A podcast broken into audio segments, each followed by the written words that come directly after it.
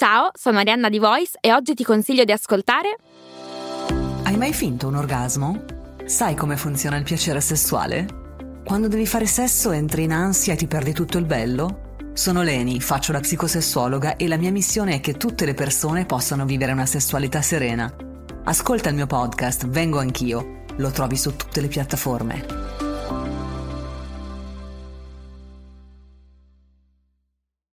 Per pensare con la tua testa la tua testa non basta. Infatti il pericolo di quando si dice pensa con la tua testa è quello di confondere l'indipendenza con la solitudine e l'isolamento. Oggi puntata contro Zarathustra, contro i tribuni della plebe, una puntata su come si sviluppa davvero il pensiero critico, appunto nel modo giusto, usando anche la testa d'altri per giungere alla propria testa, come sempre, dopo la sigla.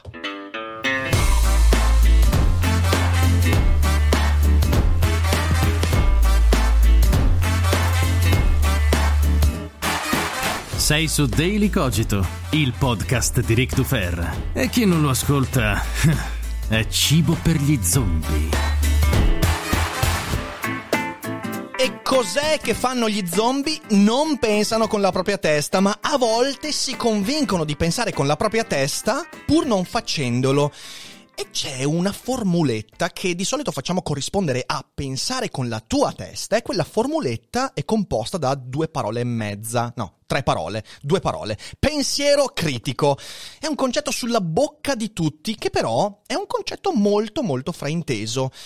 Io uso sempre una formula, che è quella di Spinoza, l'avete sentita tante volte su Daily Cogito, pensare ciò che si vuole e dire ciò che si pensa. Questo per me è pensiero critico. Il problema è che molto spesso fraintendiamo il significato dietro queste parole che come qualsiasi slogan, come qualsiasi aforisma, ha bisogno di radici un po' più profonde, argomentativamente parlando. Ecco allora che il fraintendimento ha a che fare con le due, eh, con le due parti della frase. Prima il pensare ciò che si vuole, che non significa pensare la prima cosa che mi passa per la testa, la prima cosa che voglio, la penso e quindi va bene. Non è così. E dire ciò che si pensa non vuol dire usare la prima parola, il primo concetto, il primo linguaggio che mi viene in mente per esprimere quello che mi sono convinto di voler pensare. Capite bene che per Spinoza quella frase lì, pensare ciò che si vuole e dire ciò che si pensa, è un traguardo, non un presupposto e va conquistato con grande fatica. Allora oggi cerchiamo di capire cosa vuol dire pensare con la propria testa, sperando di dare qualche spunto utile. Come sempre, peraltro, perché poi cos'è Daily Cogito se non una cassetta degli attrezzi da cui attingere a piene mani per imparare a pensare con la propria testa? Beh, e se è un progetto che vi sta simpatico, mm, vi è utile, ovviamente la preghiera è sempre quella di diffondere Daily Cogito, farlo conoscere ai vostri amici, contatti, però ci sono anche vari modi per sostenere il nostro lavoro. E questa community sta crescendo enormemente e quindi grazie veramente tanto. Vi ricordo che sono tre i principali modi per sostenerci. Uno, uno, abbonarvi su Twitch, dove ogni giorno siamo in live due volte quotidianamente, facendoci quindi un mazzo tanto. Poi c'è la community di Patreon, in cui ci si può abbonare dai due ai 1000 dollari al mese in cambio di servigi spettacolari, più di 300 persone mi sostengono da quasi 4 anni ed è molto bella questa cosa, e poi c'è anche il nostro negozio pieno di gadget, maglie, felpe con i loghi originali fatti da Ari, ce ne sono alcuni di bellissimi, tutti i link in chat oppure sotto in descrizione. Ma adesso torniamo a noi, Daily Cogito, una cassetta degli attrezzi. E oggi cerchiamo di usare qualche altro attrezzo per capire cosa vuol dire pensare con la propria testa. Partiamo da un presupposto fondamentale. Non si usa la propria testa nell'isolamento e nella solitudine. Sarebbe bello pensarlo. È una questione confortevole. Gli altri sono lì per contraddire ciò che penso autonomamente. E se non devo avere a che fare con gli altri, significa che allora il pensiero critico è qualcosa che posso coltivarmi nella solitudine. Sembra assurdo, sembra, come dire, un paradosso, ma più siamo isolati e meno usiamo la nostra testa. Ma per capire questo paradosso dobbiamo fare un po' di cornice concettuale. E proviamo a chiederci, cosa si intende quando si dice usare la tua testa? Beh, si intende tante cose. Prima di tutto, pensare in modo indipendente. Vi ricordate lo slogan della seconda stagione di Daily Cogito? L'unica dipendenza che ti rende indipendente. Uno slogan scherzoso per dire un aspetto fondamentale che pensare con la tua testa significa essere indipendente da qualcosa. Da che cosa? Beh, cercheremo di capirlo. Pensare con la propria testa significa ridurre al minimo le influenze inconsapevoli. Attenzione, è impossibile non essere influenzati e questo è uno dei fulcri fondamentali di questa argomentazione. Però almeno ridurre le influenze inconsapevoli, cioè almeno essere consapevoli di quelle che sono le mie influenze e posso imparare a farlo. Questo nel corso della vita io uso la mia testa per dire "Ah, adesso ho capito perché io ad alcune notizie reagisco in quel modo. Adesso ho individuato individuato la radice del mio comportamento quando trovo alcune tipologie di persone. Adesso capisco aspetti del mio carattere. Però noi, normalmente, siamo grandemente inconsapevoli di tutte queste influenze e anche qui capiremo il perché durante la puntata. In terzo luogo, eh, pensare con la propria testa significa essere consci dei propri bias e delle fonti di ciò che poi mi forma intellettualmente e caratterialmente. I bias sono le costruzioni a priori del mio intelletto, eh, del mio carattere, della mia emotività che mi portano a vedere nel mondo delle cose e quindi il confirmation bias mi permette di dare ragione alle cose che mi danno ragione a priori e via dicendo. Non posso toglierli di mezzo, ne abbiamo parlato con Gennaro Romagnoli, non posso essere esente da bias, posso però riconoscerli quando entrano in campo nel mio processo decisionale e quindi posso sapere come funzionano. Infine, pensare con la propria testa significa formarsi un'opinione libera come conseguenza di tutti questi elementi. Ora capite bene che se dovessimo cercare una formula che riassume tutti questi aspetti, il eh, pensare in modo indipendente, il ridurre al minimo le influenze inconsapevoli, il riconoscere i bias, le fonti e il formarsi un'opinione originale, libera e mia, beh, ha a che fare con la facoltà del discernimento, saper discernere, cioè distinguere per usare gergo spinoziano, saper emendare, ripulire dal troppo che mi invade eh, lo sguardo e riconoscere le cose veramente essenziali per capire chi sono.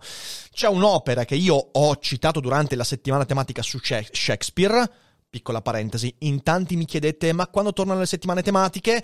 Con la nuova modalità di Daily Cogito è un po' difficile farle così come le abbiamo fatte, stiamo pensando a dei modi alternativi. Torneranno e presto avrete notizie. Comunque dicevo, un'opera a cui sono molto legato di Shakespeare, che è il Coriolano, in cui c'è un personaggio, Menenio, che parla proprio di questo discernimento. In mezzo al casino del mondo, saper discernere e esprimere liberamente la propria opinione, ovvero usare gli strumenti che l'opinione pubblica mi dà, che il mondo mi dà, per distinguere meglio ciò che effettivamente io penso.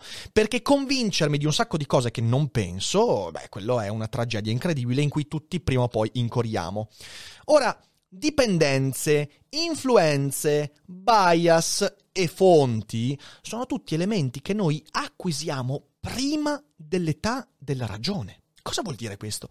Questo vuol dire che tutti quegli elementi io li acquisisco prima di diventare una entità minimamente consapevole. Qual è l'età della consapevolezza? Beh, mm, per tanti, insomma, quando si arriva a 10-11 anni, almeno cominci a discernere l'esisten- l'esistenza altrui, quindi capisci l'impatto delle tue azioni e via dicendo. Alcuni neanche a 80 anni arrivano ad, ave- ad avere l'età della, rag- della, ragione, ma normalmente diciamo che l'adolescenza è il momento in cui cominci a chiederti ma perché la penso così? Ecco, eh, perché noi arriviamo ad avere tutti quegli elementi prima di poterli discernere razionalmente? Beh, perché noi nella primissima infanzia siamo delle spugne, acquisiamo un sacco di influenze, un sacco di elementi che ci colpiscono, ci formano prima che riusciamo a controllare il modo in cui ci formeranno. C'è un contesto culturale e sociale molto forte, sempre nei primi anni di vita, che in qualche modo forgia ciò che sono. Ci sono la mia famiglia, i miei genitori, la scuola, gli amici, le relazioni strette che evidentemente hanno un impatto fondamentale su quello che io diventerò. E poi io ho un carattere legato alla mia biologia, alla mia genetica e che inevitabilmente potrò lavorarci nel corso della vita, ma sarà sempre qualcosa di lì presente che dovrò affrontare, tutti questi elementi mi permettono di dire che dipendenze, influenze, bias e fonti ce le avrò sempre. Noi siamo creature spontaneamente dipendenti, non soltanto perché dipendiamo dai genitori per larga parte della nostra infanzia, ma perché siamo dipendenti sempre dalle relazioni che ci circondano. Noi dobbiamo immaginare la nostra testa come parte di una rete molto, molto variegata di relazioni, sinapsi e via dicendo e non siamo mai veramente soli. Ed ecco allora dove sta il problema del confondere l'isolamento con l'indipendenza. C'è un grande fraintendimento adolescenziale, visto che tutto quel contesto delle relazioni, delle dipendenze, dei bias e via dicendo significa disagio e illibertà, perché tutti quanti a 13-14 anni abbiamo sentito il fatto di essere schiacciati da quel contesto, di non es- poterci esprimere, perché ancora non essendo formati sentiamo di essere schiacciati da quel po' di roba che ci opprime, allora... Ecco il conforto del, dell'isolamento. E l'isolamento in questo pregiudizio diventa pensare con la propria testa. Ma l'isolamento non esiste. Noi siamo già e sempre con gli altri. Noi fin dai primi passi mentali pensiamo con gli altri, usando gli altri, le informazioni che ci danno, il carattere che ci mostrano, gli strumenti che ci forniscono più o meno consapevolmente e via dicendo. Noi siamo creature con gli altri dall'inizio della nostra esistenza e prima ne siamo consapevoli, prima riusciamo ad attuare una capacità di discernimento. Tutti gli elementi di cui sopra, le dipendenze, le relazioni, bias e via dicendo, sono già gli altri. Sono gli altri che intervengono sulla mia vita, gli altri presenti, famiglia, amici, scuola, genitori, gli altri passati, il mio passato culturale, gli archetipi che mi vengono tramandati, le tradizioni, le abitudini mentali, comportamentali e linguistiche che acquisiamo perché altri prima di noi hanno fatto, detto e compiuto certe cose. E il disagio che questo comporta, che è inevitabile, prima o poi tutti lo sentiamo, anche la persona più integrata sente quel disagio a un certo punto nella vita, il disagio che mi spinge alla solitudine, all'isolamento, dipende dal fatto che non sto imparando a usare gli altri per discernere meglio e con discernimento e razionalità. E quindi cadono in quella che io chiamo la sindrome di Zarathustra. Zarathustra, nella celeberrima opera di Nietzsche, e questa non è una critica all'opera perché io adoro Così parlò Zarathustra, ne ho parlato decine di volte e consiglio a tutti di leggerla cum grano salis, è un'opera straordinaria in cui però c'è una sindrome, la sindrome di Zarathustra, cioè del sapiente che si ritira dal mondo, perché il mondo è brutto, cattivo, non ci piace, la gente è scema, ignorante, togliamo il voto agli idioti, si ritira sulla montagna, se ne sta dieci anni in saggia contemplazione e contemplando, a un certo punto dice che palle. Torna nel mondo e torna nel mondo consapevole di aver acquisito un'opinione più libera, di essere uno spirito più libero grazie a quell'isolamento. Questa è un'idea sbagliata, è un'idea superficiale eh, che si può attribuire a Nietzsche e a tantissimi altri pensatori, perché la tentazione dell'isolamento come verità, come svelamento del velo di Maya, come discernimento della realtà, percorre tutta la storia della filosofia. I filosofi sono stati poco creature relazionali, molto saggi alla Zarathustra. Questo possiamo individuare la radice di tutto ciò, tantissime storie, però forse eh, possiamo andare a trovare questo aspetto nel modo in cui Socrate viene ucciso, viene condannato a morte, il trauma platonico. Platone non riesce mai più a digerire, e con lui tutti i suoi successori, il fatto che la polis, il luogo delle relazioni, la piazza, ha condannato a morte Socrate che diceva cose ragionevoli e da lì il filosofo ha cominciato a isolarsi sempre di più. Questo ha delle radici storiche ben precise, però guarda caso è proprio Socrate che si contrappone alla sindrome di Zarathustra, perché Socrate, pur condannato a morte, cerca ancora la relazione, la piazza, cerca gli altri fino in fondo. Lui poteva tranquillamente andarsene da Atene e dire vabbè, ma avete condannato, io me ne vado e vado a farmi una bella vita insieme a Briatore in Sardegna senza grossi problemi, e invece no, lui dice ma perché io dovrei andarmene? Per una condanna ingiusta e rinunciare al contesto, alla relazione, quindi rimane lì. Socrate è l'esatto contrario della sindrome di Zarathustra, non se ne va sulla montagna, rimane lì anche con le conseguenze di quella relazione che ormai era diventata malata. Ora, io credo che la sindrome di Zarathustra e questa tendenza della st- storia della filosofia all'isolamento, alla saggezza della montagna, alla torre d'avorio, abbia a che fare un po' con la fascinazione dell'innocenza perduta, quell'idea secondo cui la relazione corrompe attraverso il linguaggio, attraverso l'argomentazione, attraverso l'esperienza, un'originarietà più pura e la solitudine contemplativa di Zarathustra mi può salvare perché è solo attraverso la solitudine che io posso tornare a contemplare quell'origine, quell'innocenza perduta, quell'Eden, quell'età dell'oro che non tornerà più.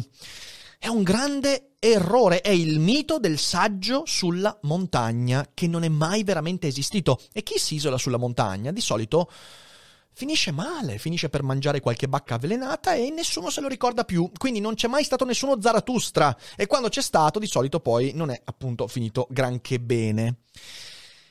Da un lato quindi c'è questo fraintendimento, la sindrome di Zarathustra, dall'altro se si supera questa sindrome adolescenziale, e la filosofia da questo punto di vista è stata una sindrome adolescenziale per alcuni aspetti della sua esistenza, se si supera quel fraintendimento, non si è certo esenti da trappole, perché una volta superata la voglia dell'isolamento, il rischio di cadere nel suo contrario, cioè la voglia di omologazione, è una tentazione ancora più forte, è la sindrome dei tribuni della plebe. E anche qui noi andiamo a individuare questo, questo, questa sorta di archetipo mitologico nel Coriolano di Shakespeare, perché da un lato c'è Menenio, il consigliere di, Corio, di Coriolano, che a un certo punto dice una frase fondamentale, dice io ho sempre avuto un pregio che per gli altri è un difetto, ho sempre parlato ed espresso la mia opinione prima di vedere dove tirava il vento, e questo mi ha portato ad essere inviso agli altri.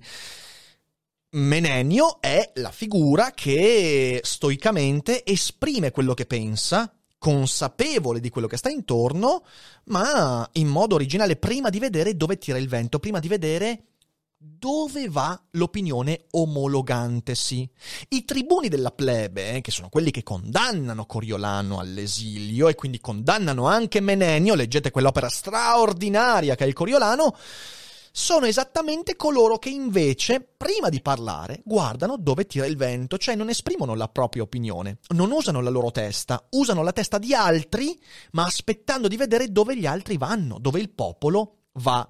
È la ricerca e la dittatura del consenso. Se io cado in questa sindrome, quindi supero la voglia, la tentazione dell'isolamento, della solitudine, e quindi comincio a dare il fianco a questa possibilità di appartenere a dei gruppi, allora sarò ancora più vittima dei gruppi a cui mi sono legato.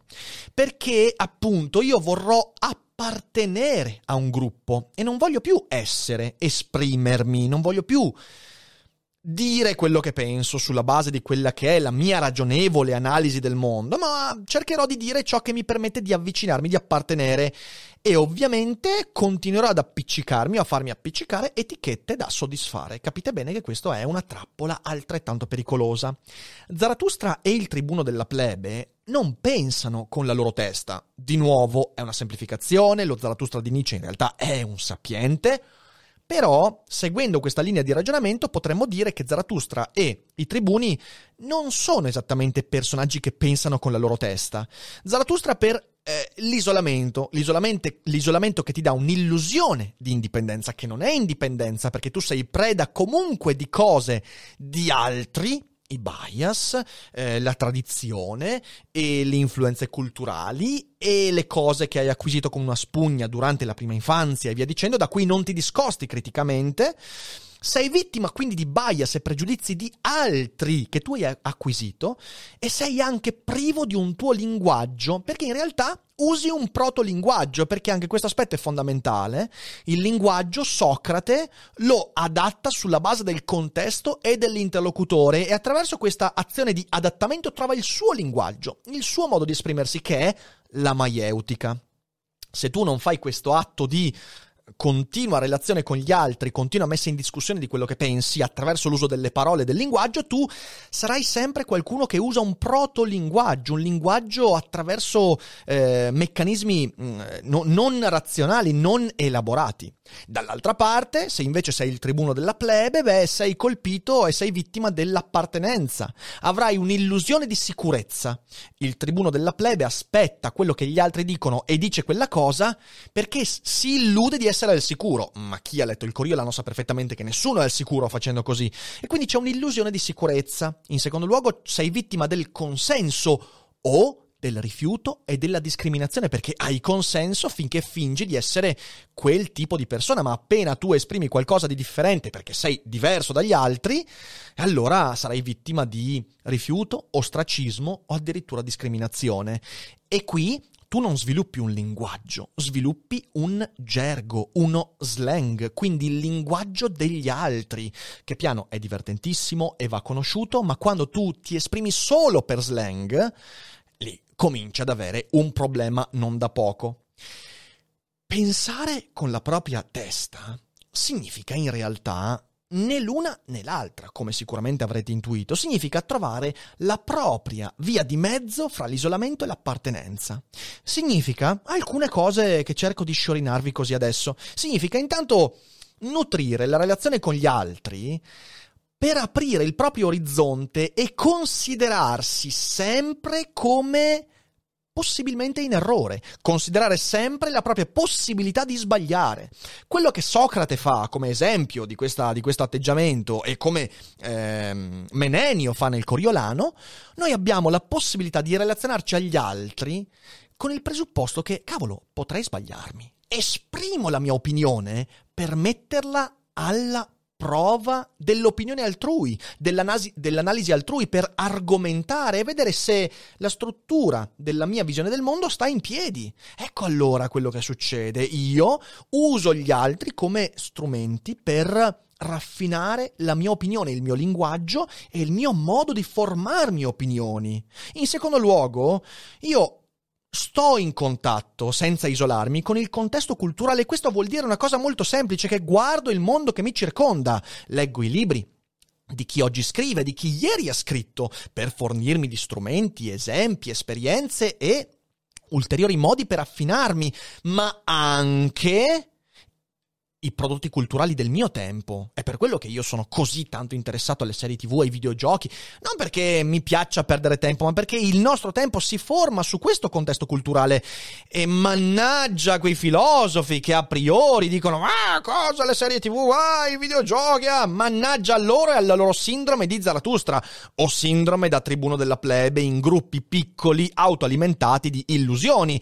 In realtà è fondamentale entrare nel contesto culturale del mio tempo perché questo mi darà nuovi strumenti di analisi e discernimento per il mondo che mi circonda. Mannaggia, è fondamentale questo.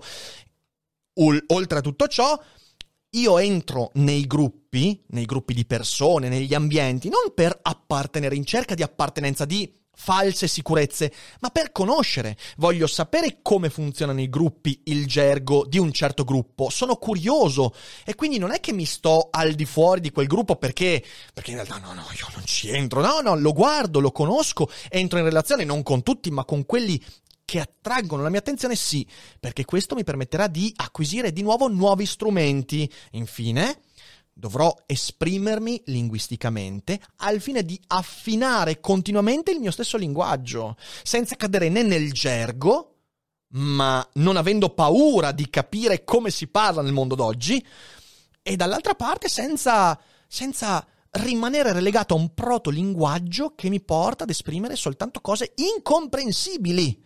E quindi ecco la via di mezzo indicata da Socrate, da Menenio, pensare ciò che si vuole e dire ciò che si pensa, ovvero pensare ciò che si vuole significa discernere le idee buone dalle idee cattive. E qualcuno potrebbe chiedermi ma cosa vuol dire idee buone, idee cattive? Facile, le idee buone sono quelle in cui pragmaticamente ciò che esprimo si lega a una realtà, trova riscontro nella realtà, funziona perché esprimo qualcosa che mi mette in relazione. Le idee cattive sono quelle di cui io mi convinco perché faccio lo Zaratustra o il tribuno della plebe, me ne convinco a priori, a priori. Ecco allora cosa vuol dire pensare ciò che si vuole, discernere idee buone da idee cattive e dire ciò che si pensa, trovare il proprio linguaggio esprimendosi onestamente.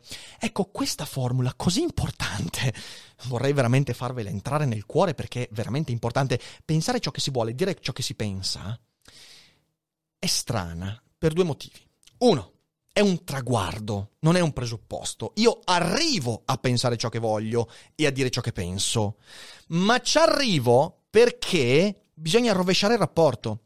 È dicendo ciò che penso e mettendo quindi in relazione il mio linguaggio con il mondo che capisco ciò che voglio e quindi posso pensare. È in questa relazione continua, quindi andrebbe rovesciata. Dire ciò che si pensa per pensare ciò che si vuole e quindi dire meglio ciò che si pensa per pensare ancora meglio ciò che si vuole ed è un continuo autoalimentarsi che però muore nel momento in cui finiamo come Zaratustra, isolati sulla montagna, o come i tribuni della plebe, sempre in cerca del consenso altrui. La via di mezzo, Socrate, fai e dici quello che ti sembra più onesto e autentico, prendendoti, prendendoti la responsabilità di quello che stai dicendo perché lo pensi veramente. Zaratustra e i tribuni della plebe sono mossi in realtà dalla paura di scoprire che la testa con cui hanno pensato è sempre stata la testa di altri. E sapete qual è la conseguenza? Beh, quando scopri quello ti accorgi che non hai vissuto la vita tua, ma la vita di qualcun altro e questa è la più grande tragedia di un essere umano nel mondo. Volete evitarla? Beh, prendete Zaratustra e i tribuni della plebe come esempi negativi, Socrate e Menenio come esempi positivi e leggete tanto, leggete tanto cazzo. Detto questo, io direi che ci siamo, quindi grazie per avermi ascoltato, era un concetto che mi sta molto molto molto a cuore, spero di avervi trasmesso la passione per questo concetto. Se la puntata vi è piaciuta, beh, se siete in live non andatevene, adesso leggiamo qualche domanda e rispondiamo a qualche domanda, a qualche commento. Se siete in differita, sapete quello che dovete fare, aderire um, al Patreon, sostenere il nostro progetto e condividere la puntata che stiate guardando su YouTube o ascoltando su Spotify. Condividere condividete Daily Cogito, fate conoscere questo progetto per far sì che più gente possibile possa accedere a questi contenuti e usare questi strumenti per pensare un po' di più con la propria testa. Fatelo, fatelo, fatelo. Detto questo io vi ringrazio per l'ascolto, io vi abbraccio, siete una bellissima community che ci dà tanto ogni giorno e noi ci risentiamo ovviamente presto presto, due volte su Twitch, domani a mezzogiorno e non dimenticate che non è tutto noia ciò che pensa.